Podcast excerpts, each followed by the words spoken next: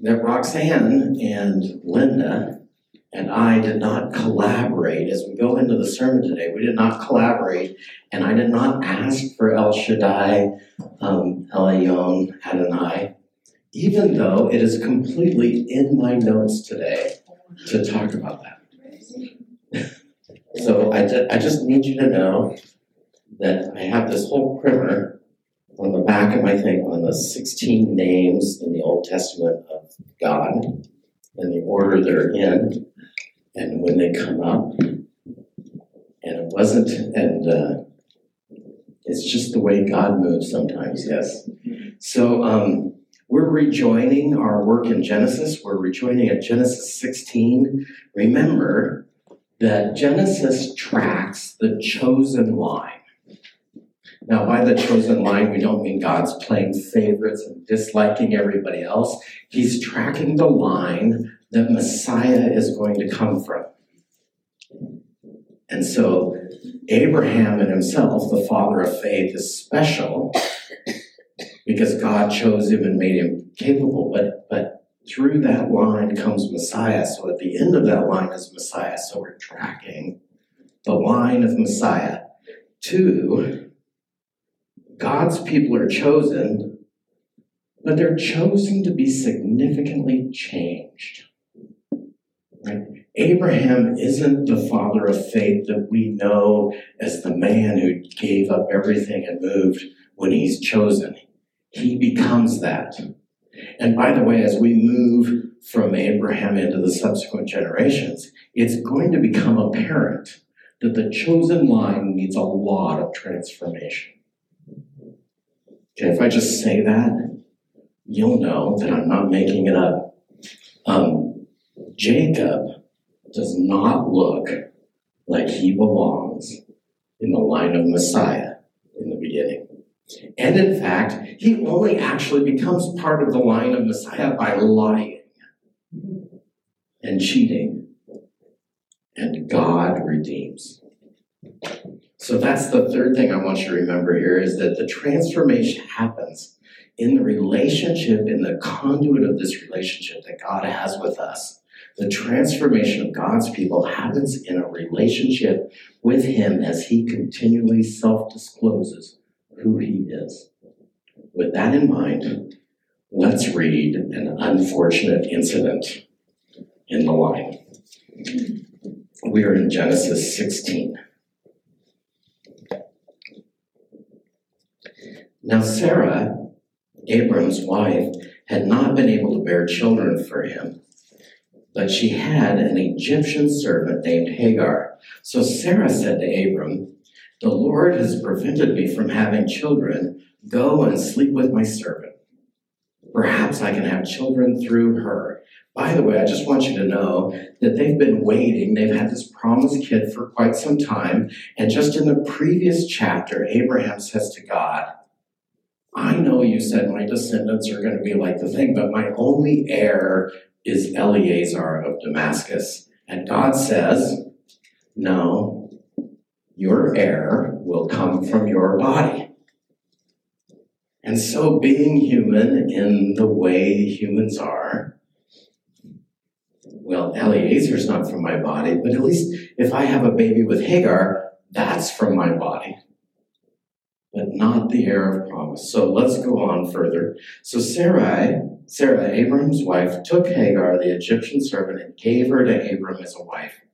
This happened 10 years after Abram had settled in the land of Canaan. So Abram had sexual relations with Hagar, and she became pregnant. But when Hagar knew that she was pregnant, she began to treat her mistress, Sarah, with contempt. Right? If you didn't know there was going to be problems, here's the problems. Right? If you're if you do this, by the way, if this is your way of interacting with people and you think this is the way to solve your problems and not go to God with them and not wait on him, but solve them in your own strength, there's going to be a problem. So here it is. She began to treat Sarah with contempt. Then Sarah said to Abram, this is all your fault. I will put my servant into your, I put my servant into your arms, but now she's pregnant. She treats me with contempt. The Lord will show who's wrong, you or me. By the way, can we just settle that there's enough to go around here? Right? That the Lord will show who's wrong. The answer is yes. yeah. You or me? Uh huh. That's the way that is. So here we are. Abraham replied, by the way, this is almost, uh, if you remember in the garden, when whenever some God comes to them and says, "What did you do?" and Abram and Adam says, "Well, the woman," and and then he goes to the woman, she goes, "Well, the snake," and right here it is. Abram replied, "Look, she's your servant, so deal with her as you see fit." Then Sarah treated Hagar so harshly that she finally ran away. Now, I want to say one little thing that you're missing in the Hebrew that you would get. In Exodus, when Israel is treated harshly by Egypt, the verb used there is this verb. Sarah's treating the Egyptian Hagar so badly that they cry out to the Lord in the same way that the Israelites treated badly in slavery cry out to the Lord in Egypt. Just want you to notice that parallel. The roots are there. The angel of the Lord found Hagar beside the spring of water in the wilderness along the road to Shur, the road to Egypt, the opposite of the Exodus. Just sort of throwing in those little details.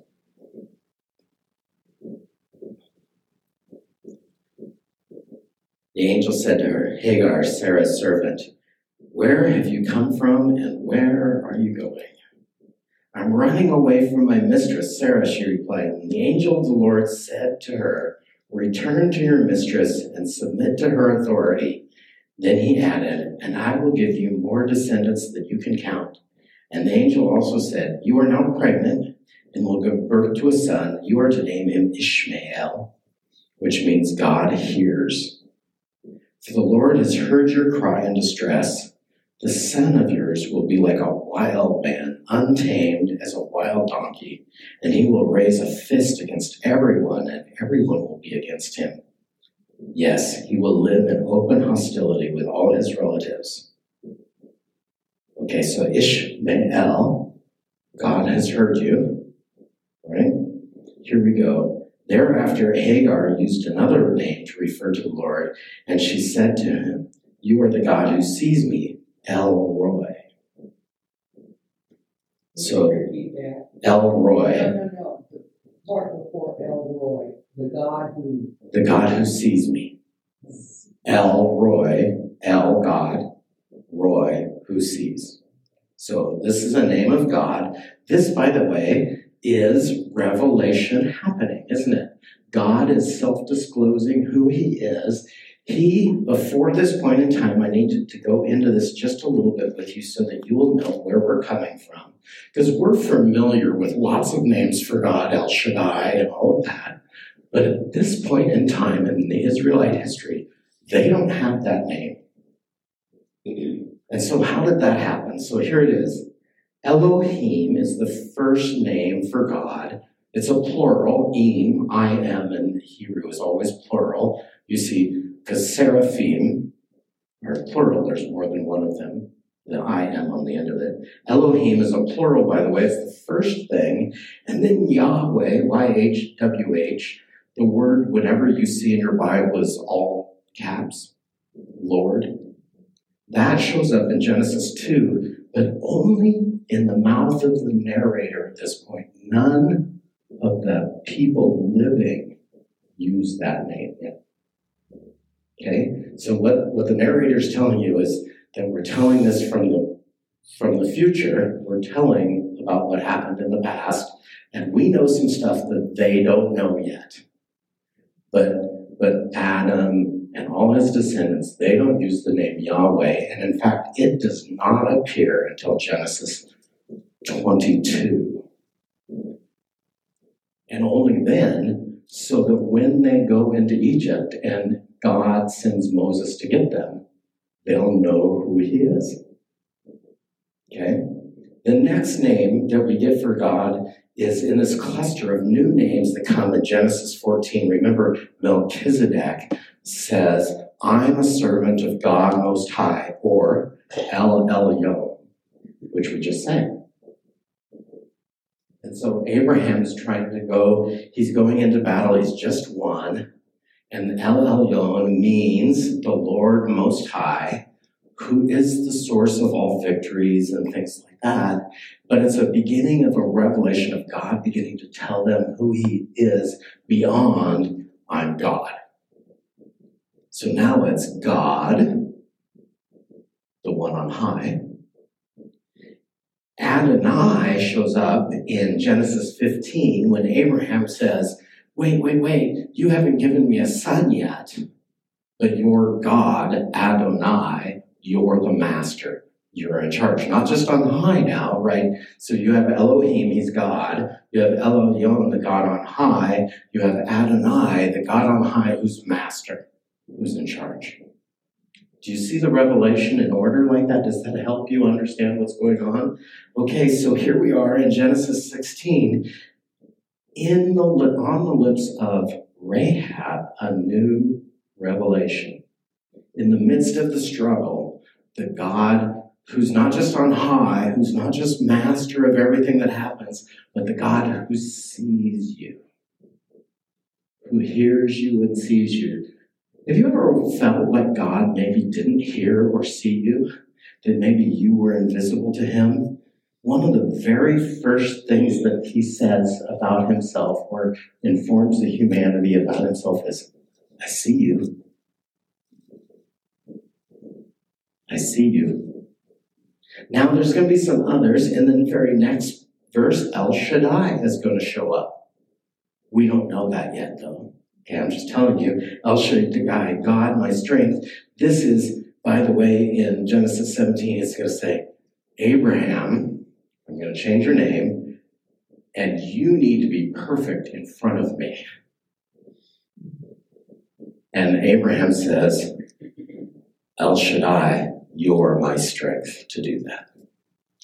That's a self revelation. So I just wanted to do this, go through this. There's more Olam, Ancient of Days, in Genesis 22. And then Jehovah Jireh, Genesis 22, will come. And then there's a huge gap where no new names show up until Genesis 48, and that's Jehovah Ra'ah. Okay, when we get there, we'll explain all this. And then and then after Genesis uh, 48, um, Jehovah Jehovah shows up in the name of in the discussion of Israel and and Joseph. So Jehovah, Jehovah Ra'ah shows up in the Joseph stuff, and then there's a whole cluster of Jehovah YHWHs in the Moses story in Exodus, right? And then all the names for God from then on have Jehovah something and a modifier behind them. We're going to get to some of those later. I'm not going to go into there. There's 16 of them.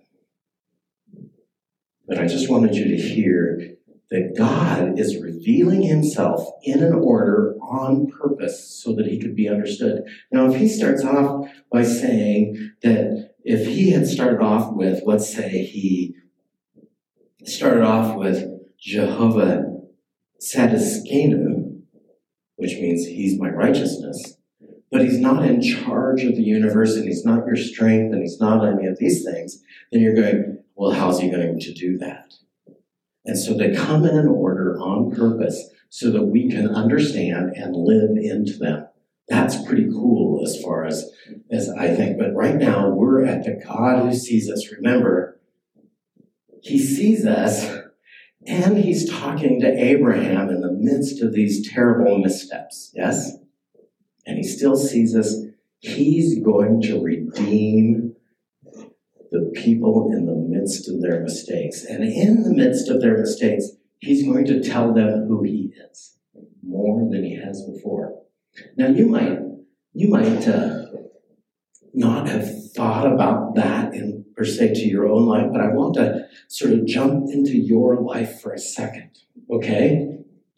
When you've made a mistake and God shows that He's in the midst of it, it's always because He's redisclosed or disclosed more of Himself to you in that moment. And the things that you were doing before because you didn't maybe recognize how wrong they were or how wrong you were to do them, suddenly, because of your relationship with Him and the new knowledge, you need to stop doing those things and be changed. That's what's going on in this story, too. They need to stop doing this sort of thing. Now, the Israelites are not going to stop doing this sort of thing yet. But this is the first shot over the bow. No, let's not do this, right? This is going to be a problem. And if you think this through in your husband and wifeness or in your relationships, when something doesn't, when you don't wait on God,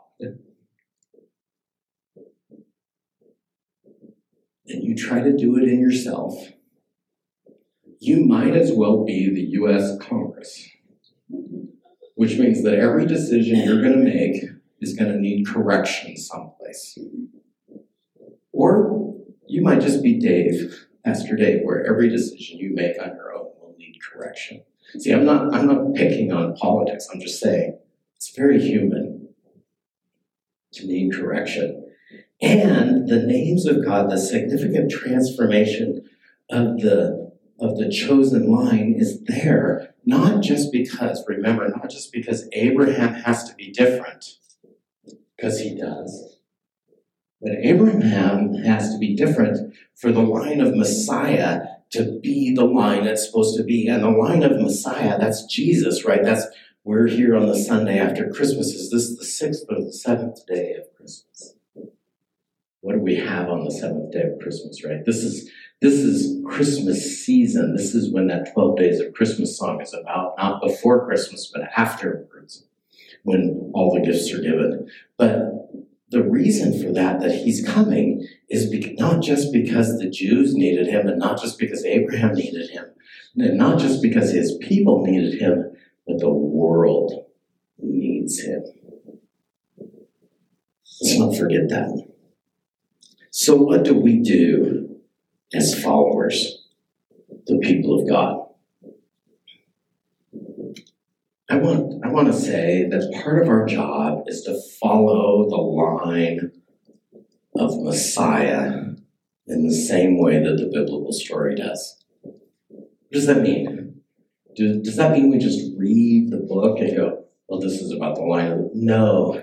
We follow the line of Messiah. We watch his footsteps, even if they're on the beach and there's only one set and we're backtracking and all those things to see him we start to look for the line that Messiah makes in the world and his line and his effect.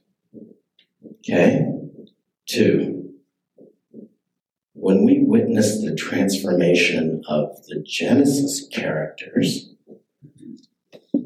we're supposed to understand that we too need transformation. And if God's going to go all that way to change them, and by the way, come to earth as a human on Christmas and go to the cross, he's probably not just interested in saving us just the way we are and then having that rabble in heaven, because that's what it would be.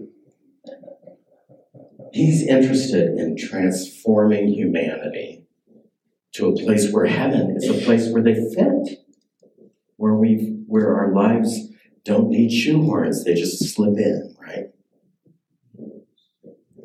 Okay? And number three, we need to not just pay lip service to the work that God gives us to do. Not just say, okay, I'll do it. Because, by the way, if He sees us and He hears us, right? He's doing this, right? I see you. If he sees us and he hears us and we say, Yeah, I'll do that.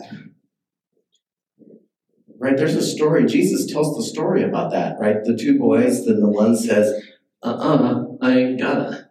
And then he goes out and does it. And then the older, the other son that says, I will do that.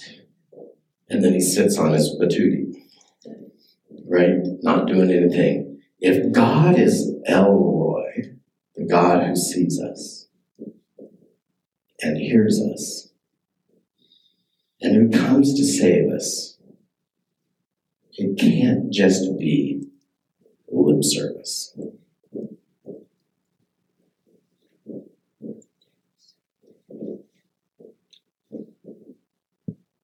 Because he redeems out of these crazy, horrible spots that we put ourselves in. And he sees us there too. Yeah? Will you join me in prayer? Prayer, I think that's enough for today. Lord Jesus, I thank you so much for coming. I thank you so much for the gift of relationship that you bring to us. I thank you so much that you cared so much about the transformation of the world, that you cared so much about the transformation of our lives, that you got personally involved. Lord Jesus, thank you. In your precious name, amen.